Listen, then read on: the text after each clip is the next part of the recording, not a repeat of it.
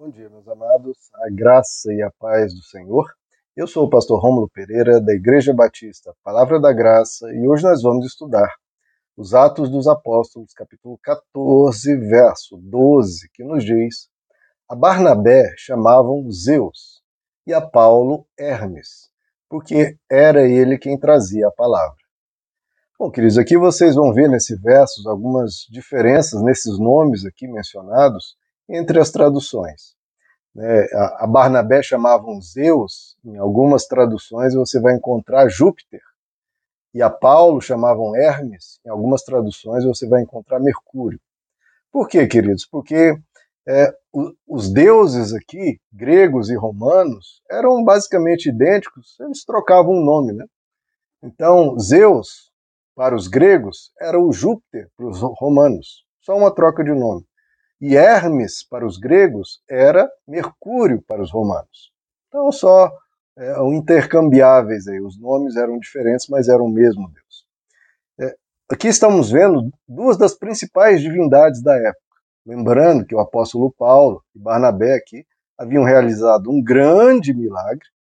Alguém que nunca havia andado em toda a sua vida, um paralítico de nascença, eles curam essa pessoa que passa a andar e saltar e as pessoas falam, não, só podem ser os grandes deuses. É, esses não podem ser meros humanos. A realização desse milagre é totalmente sobrenatural. E aí chamam Paulo de Zeus, ou chamam Barnabé de Zeus ou Júpiter, e a Paulo de Mercúrio ou Hermes, que são duas das principais divindades da época. E aqui nós vamos só explorar um pouquinho disso.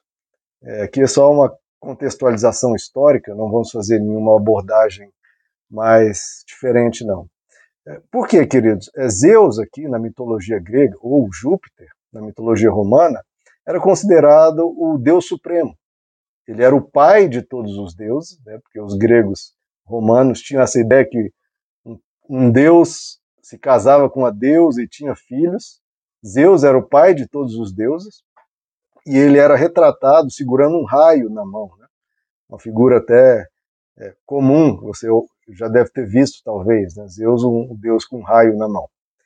E já Hermes, ou Mercúrio, ele era o deus da oratória, o deus da eloquência, o deus daqueles que falam bem, daqueles dos oradores romanos, do pessoal que declamava poesia, ou dos filósofos que gostavam de, de, de declamar diante da população, da multidão. Né? E no caso aqui, então, é, Hermes ele era o porta-voz dos deuses, ele é o mensageiro dos deuses, e especialmente de Zeus, que era o deus principal, e Hermes era aquele que levava a mensagem é, é, para os habitantes do mundo, para os outros deuses. E por isso fazem essa identificação aqui. Como Paulo era quem mais pregava, quem falava mais, então fala, bom, esse é o mensageiro, esse deve ser Hermes. Já o outro ali, Barnabé, que se supõe que era um pouco mais velho que Paulo, talvez um homem maior, um homem alto, é, identificaram por Zeus ou Júpiter. Né? Já Paulo ele era pequeno de estatura, alguns acham que ele era calvo. A gente tem uma ilustração disso lá em 2 Coríntios capítulo 10, em que diz, né? Ah, eles dizem, as cartas dele são graves e fortes, fortes, mas a sua presença corporal é fraca. Então, talvez é, fisicamente o apóstolo Paulo não chamasse muita atenção, talvez fosse franzino ou baixo, enfim. E por isso não foi identificado como o Deus supremo, Zeus, e sim como um Mercúrio, o porta-voz, o Deus que só é, comunicava. Então, basicamente, queria ilustrar isso, queridos, como as pessoas é, identificaram aqui os dois como esses deuses da mitologia grega ou romana, e o apóstolo Paulo vai então responder a isso. Né? Porque cada cultura, cada religião tem as suas particularidades, as suas peculiaridades. E por mais que a gente discorde dessa divisão de deuses, a gente pode simplesmente fazer uma compreensão. Eles estão só diferenciando aspectos da vida. Há um Deus supremo. Então, olha só como, por mais que seja diferente, há pontos de contato. Há um Deus supremo, Pai de todos, o Criador de tudo, que é Zeus, e nas Escrituras é Yahvé, é, o Deus Pai. Então, e em outras culturas, no hinduísmo, há uma miríade de deuses, milhares de deuses. Mas há um Deus supremo chamado Brahma.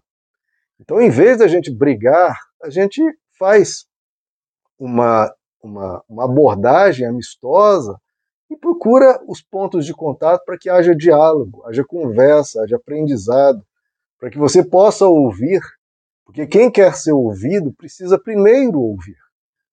Então, assim como há um Deus supremo, nessas outras religiões mais antigas, mais sábias, como Alá, por exemplo, temos o Deus das Escrituras aqui e a gente faz esse ponto de contato e procura é, cada um apresentando, olha, esse Deus Supremo é como na religião de vocês? A gente entende que é assim, que é assado, e trocando ideias a gente pode encontrar pontos em que um vai ouvindo, entendendo e compreendendo o outro, e quem sabe o outro pode ir se aproximando mais. Porque o objetivo, queridos, é a aproximação.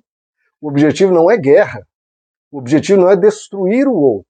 O objetivo não é tratar com desprezo e humilhação a cultura do outro, porque isso não convence ninguém. Isso gera é, é ódio, é rancor, é inimizade e até agressão e guerras. Nações já guerrearam por causa desse tipo de atitude belicosa e que despreza o outro. Não despreze, porque Deus está tocando o coração de toda a humanidade com princípios, princípios similares.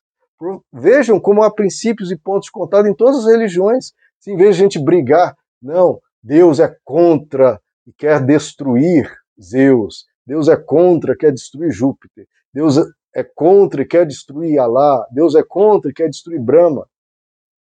Vendo que a gente está falando de deuses supremos? Que, nas suas características, tem muitas similaridades. Então, por que a gente não parte das similaridades, conversa, entra em uma, em uma paz mesmo que não concorde com tudo, mesmo que nunca venha concordar com tudo, algumas coisas podem, e muitas vão concordar, e muitas vão, vamos ser amigos, vamos ser companheiros nessa adoração, que você pode até tirar o nome desse Deus, essa adoração daquele que está lá no alto, daquele que é o Supremo Deus. Você chama de um nome, eu chamo de outro. Há algumas diferenças, algumas percepções diferentes, mas vamos aqui, na nossa amizade, talvez de braços dados, mãos dadas, vamos adorar esse Deus. Vamos fazer o bem aqui na terra, em louvor a esse Deus, em obediência a esse Deus, porque todos creem o mesmo em relação a isso. Então, Cris, vamos buscar, em vez de destruir, em vez de guerrear, buscar pontos de contato e aí ir tirando né, o que há de ruim e talvez fazendo esse ponto de contato, o outro pode aprender, pode compreender, pode um querendo ver o outro evoluir, querendo é, num espírito de novo de amizade, de compreensão, de tolerância, de diálogo, todos avançarem, sem nunca disparar uma arma, sem nunca guerra por territórios, sem nunca destruir o templo do outro, sem nunca fazer nenhuma dessas baixarias e grosserias e tolices que matam às vezes pessoas, matam pais de família em nome de Deus. Que loucura, né, queridos? Vamos ser mais amistosos e buscar pontos de contato. Sempre sabendo que há muito a evoluir em todas as culturas e religiões, mas a partir de um ambiente, de um espírito dócil e amistoso, como diz o apóstolo Pedro, que eu repito tanto. Esteja sempre pronto para dar o motivo da razão da sua fé. Mas isso com mansidão e respeito. Nas cruzadas, eles falaram a sua fé com mansidão e respeito. Os cavaleiros templários anunciaram a sua fé com mansidão e respeito.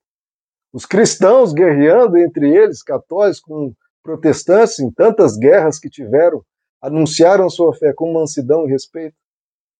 Não. O que eles faziam era matar pessoas. Matar em guerras, matar em torturas, matar em execuções. O que isso tem a ver com Deus? Isso sim é diabólico. Isso sim é demoníaco. Meus amados, que Deus os abençoe. A graça e a paz do Senhor.